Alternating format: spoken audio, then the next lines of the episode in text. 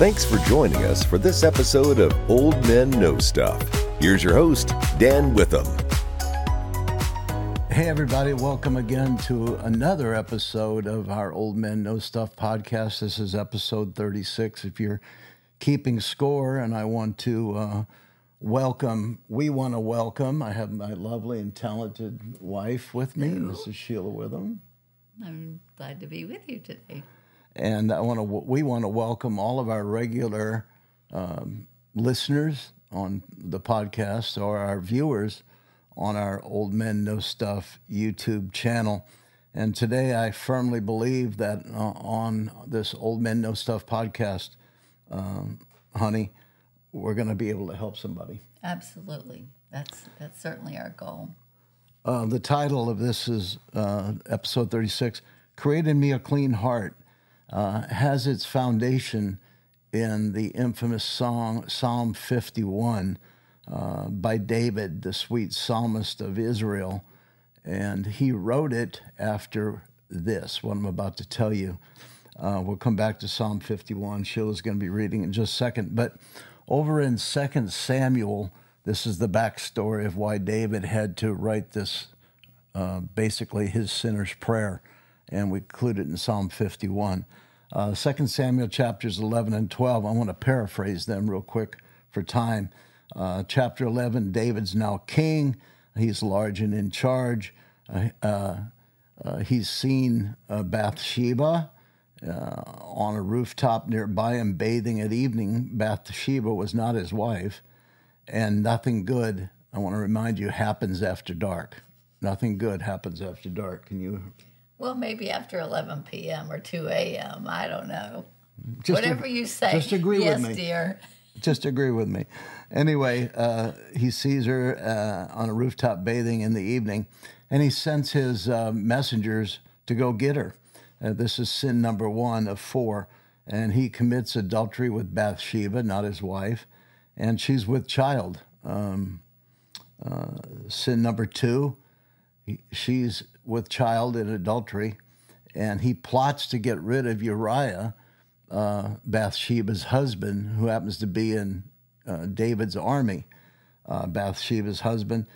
The plot fails. Um, he then gets uh, Uriah drunk, uh, sin number three. And sin four, he tells his army to, uh, he, remember, he's trying to hide his tracks. Uh, sin does that. You have to do more than one, usually, to cover your tracks. In sin four, he tells his army to send Uriah uh, to the hottest battle in, uh, in the field so that Uriah will be killed, uh, and Uriah does die. Bathsheba mourns for Uriah dying, but David takes her for a wife. But, and then, guess what happens? What happens? You're, You're about, you're about to find out. Okay. Uh, this plot displeased the Lord, as we can imagine. He sends his prophet Nathan in chapter 12 of 2 Samuel, his prophet Nathan to David. When a prophet shows up, it's not a good sign. Nathan gives David a parable of a rich man and a poor man. The rich man has buku amounts of lambs, big herd. The poor man has only one lamb. The rich man kills the poor man's one lamb and um, takes what didn't belong to him. David says to Nathan, David, King David says to Nathan, What a jerk this uh, rich man was to take the poor man's uh, belongings. And uh, who is this rich man? And then Nathan the prophet says to David, You demand, you demand, you're the man. And uh, David goes, Yikes. Nathan tells David the words, God anointed you king. Keep in mind, we're going to get to what David, how David responded to this situation. God's anointed you king, David. He delivered you from 21 attempts by Saul to kill you. And on top of that, uh, God would have given you such and such more things if you would have asked. But what you've done in secret it's going to be told to all of Israel. Your thoughts? Yeah, we, we can't sin in secret and we can't sin just unto ourselves. David confesses right away. Um, usually, what happens when God points out your sin, uh, especially through a prophet, David confesses right away, I've sinned. And then Nathan the prophet says, The Lord has put away your sin. So turn with me in Psalm 51. This is where I wanted to go, where David writes about his repentance for all of us to have through all eternity for all like situations. And as we head into holy season leading up to Good Friday and Easter, I felt this was important to approach uh, those those holy the Holy Week with a clean, with a clean clean heart. Uh, Sheila, you want to read Psalm 51, uh, starting with verses 1 and 2. Sure. Have mercy upon Hold me. on. Keep in mind, this is David speaking a, a prayer, a sinner's prayer, if you will, but a prayer on the heels of confessing his sin uh, from second, first, second Samuel. Go ahead. I think that you know what's important to note too is you can you can feel his heart in this.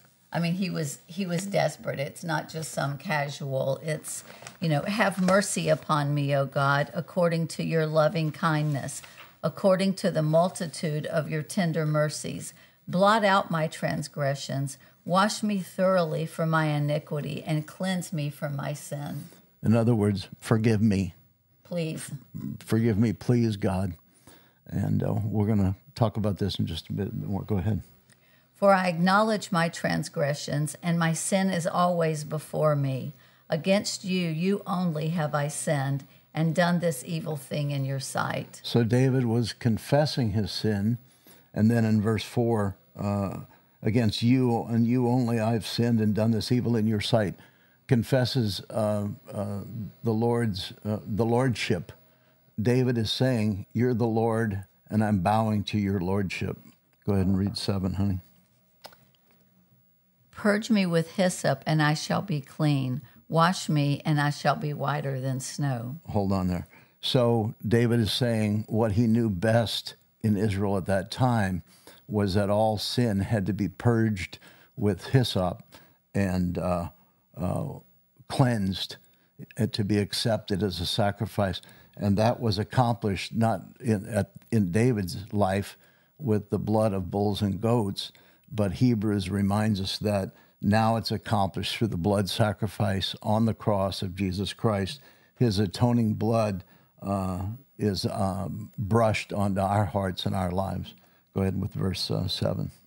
Create in me a clean heart, O God, and renew a steadfast spirit within me. So it must be possible that God can create a clean heart uh, in us uh, and eradicate uh, sin. Do not cast me away from your presence, and do not take your Holy Spirit from me. Wow. Do not, t- do not take your Holy Spirit from me. Do not cast me away from your presence. So, David, Sheila, David, King David, a man after God's own heart, who's repented, do you think in, these verses, this gets a little religious here, do you think that David was concerned about uh, losing the Holy Spirit?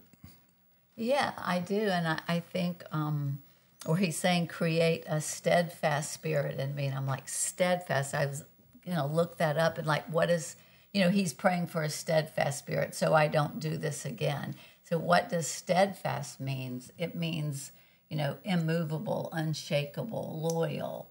So he's asking God to give him a steadfast spirit. And I, I think that's important because it shows that he is a man after God's own heart, and his ultimate desire um, is to please God. He's, he also says, Restore unto me the joy of salvation. Uh, The joy of my salvation. Restore means make new. Make new. Um, so David was praying after what he did with Bathsheba and Uriah in 2 Samuel 11 and 12. David was ple- saying, God, please create in me a clean heart. David prayed. It's a nice story, But what does that have to do with me, you might say? Well, Romans chapter 3, verses 23 and 24 says, Hey, human race, Billy Bob, Susie Q, all have sinned and come short of the glory of God. But all, Susie Q, Billy Bob, can be justified freely, freely by his grace through the redemption that comes through the cross of Christ. You want to add anything there? Well, I think it just goes back to, you know, what we've said in several podcasts lately is there's nothing you can do. I mean, so like David is king, he you know, was looking at what he shouldn't have been looking at. He commits adultery, he kills someone. I mean, he's plotted, you know, like he was not a nice guy at that point. Have you ever done anything that bad? No. I can say I've never I've never committed adultery or plotted to kill someone or so, you know. So my point in asking that is so God must be able through the blood of Jesus Christ sacrifice on the cross as we approach Holy Week. He must be able to uh, uh, save uh, small sin and big sin. Absolutely. I don't and everything in between. And everything in between. So it doesn't matter what anyone has done. You know, this is an example of God, you know, forgiving and restoring and renewing. Um, no matter what the situation is, as long as we seek Him with our whole heart. Amen. So, how do you forgive yourself? Let's go through a few ways. How do you forgive yourself? Well, first of all, you're not some super sinner, as I just said. You confess uh, your sin. So, what you're talking about, so God's forgiven, forgiven David, forgiven us. Now you're talking about an individual forgiving Yeah. How do you themselves. forgive? How do you forgive yourself? Yeah. You confess that sin you repent of it, mm-hmm. and then you accept what Jesus did on that old rugged cross when he died. You honestly confess your specific sin, no skirting around it. What's a specific sin? You reaffirm uh, your faith on God's promise of forgiveness. And then you release yourself. This is probably hard for man because this is tangible to release yourself from all past guilt. Yeah, and th- I mean that is the that is the key. I think is God easily forgives when we repent, but oftentimes it's very hard for us to forgive ourselves because we see, you know, maybe on a daily basis, sometime the impact that our sin has had on other people. And did you read my notes? I'm about to cover that. I did. I did. Go ahead. So. Why do we find it hard to forgive ourselves, as Sheila was just saying? It's our lack of understanding the acceptance by God, our lack of uh, understanding by uh, our acceptance by God of our confession and repentance, like David, our sin. And we do that in error. We don't believe, in essence, that God will forgive me. I'm somewhere outside of his framework of little to large. That's not the case, except one the unpardonable sin of attributing the Holy Spirit to the devil, and you didn't do that likely. So, uh, number one is our lack of uh, understanding the acceptance by God of our confession and repentance. Number two, our self uh, disappointment in ourselves.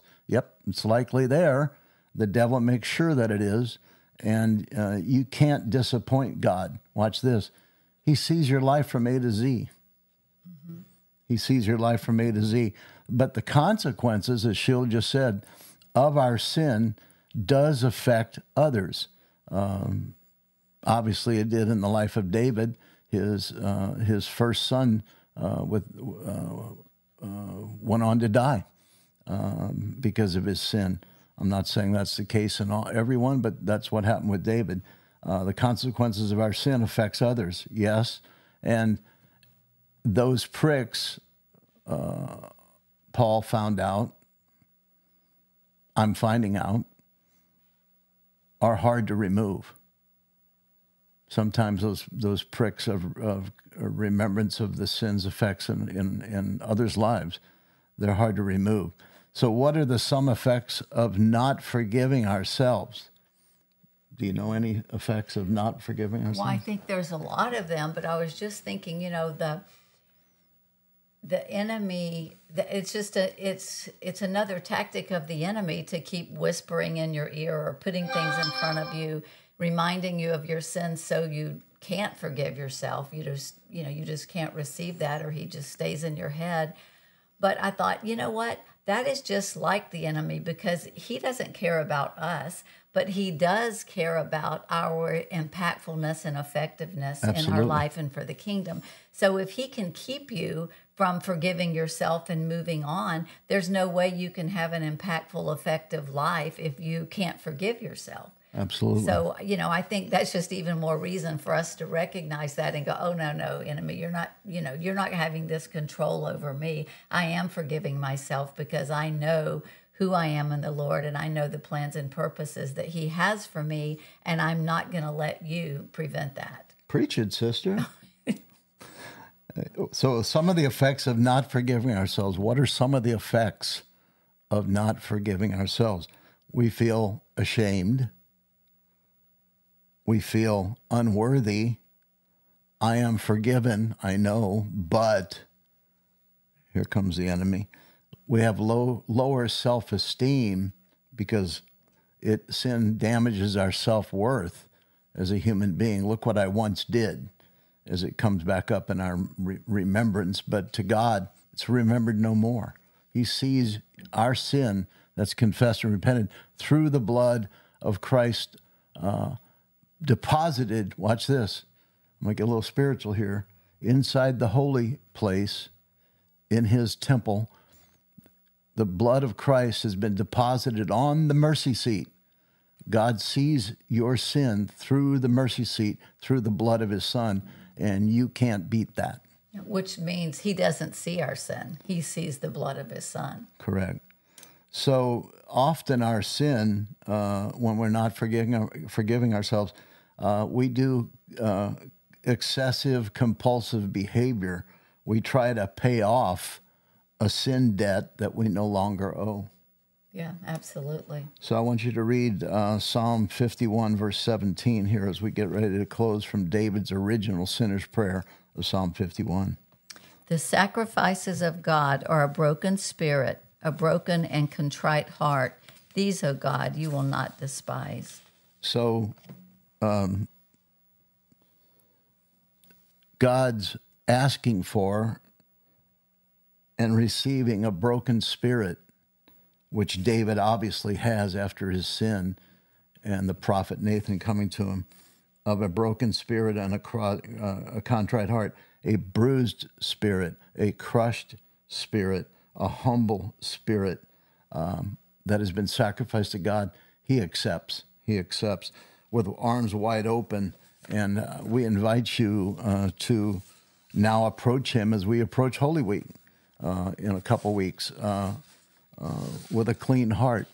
I want to assure you of that out of. uh, Can I jump in there just Yeah, for a minute? go ahead. Just from a, I was just thinking about broken spirit, contrite heart. Like, what what does that really mean in everyday life from a practical standpoint? And I thought, you know what it really means is just surrendering our lives to God, and and letting before we make any decision. You know, basically, God weighs in on it. You know, whether it's a career decision or um, in any any decision. So you seek God in every situation so that you're doing things you're saying basically, you know, God, I'm not going to do things my way anymore. I'm going Right. to do things your way. you know, you're yielding to the Holy Spirit. And and that's what that really means on a on a practical level.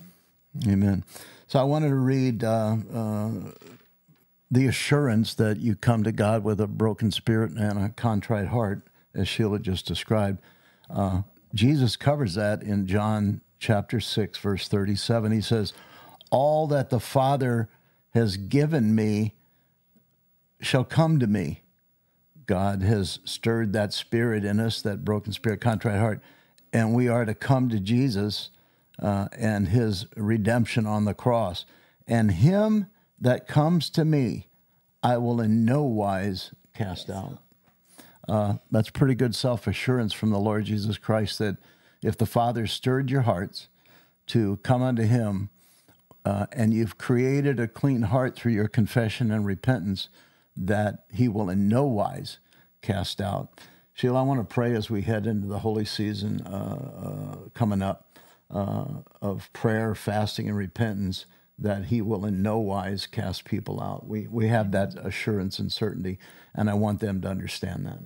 Absolutely. Lord, we thank you for this opportunity. Sheila and I agree in prayer that your word will not return void. We know that it won't, and that uh, your blood covers all sin uh, that is confessed and repented, small to great. It's all the same to him. Uh, and your blood has been applied on the mercy seat for those with a broken spirit and a contrite heart to know with uh, assurance that he will in no wise cast you out. I want to play this song as we go off the air, Sheila. I'm going to surprise you. Uh, the song, the title of this episode 36 is called "Create in Me a Clean Heart," and it was uh, it comes from uh, a brother in the late 70s uh, who's probably had as much impact on my life outside the Bible as anybody and anything. He was uh, a great psalmist ahead of his time. He came out through the Jesus Revolution of the early 70s on the West Coast, and he wrote this song, and uh, I want to go off the air with it called uh, uh, Keith Green singing Create in Me a Clean Heart.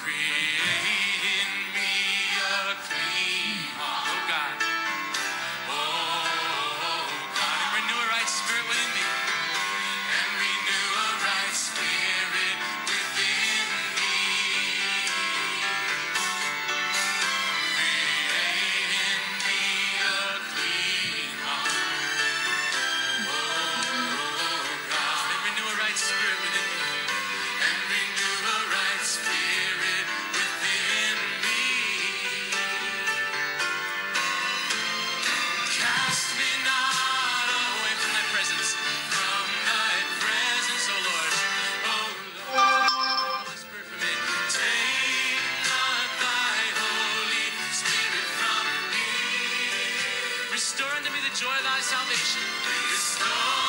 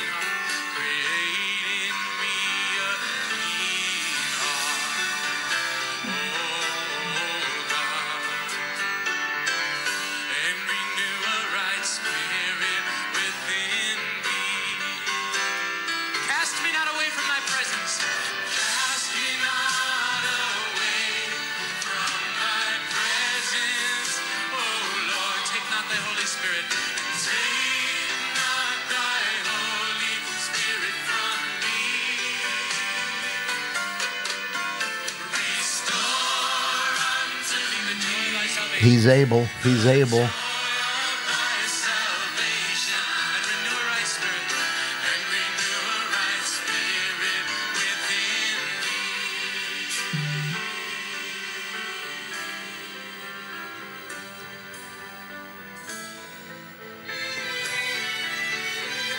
So David prayed it in Psalm 51.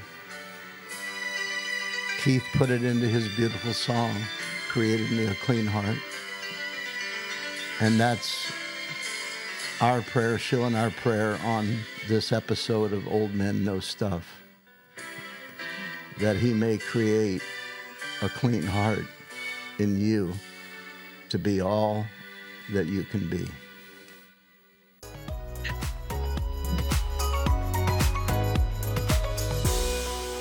Thanks for joining us for this episode of Old Men Know Stuff. For more information, go to oldmenknowstuff.com.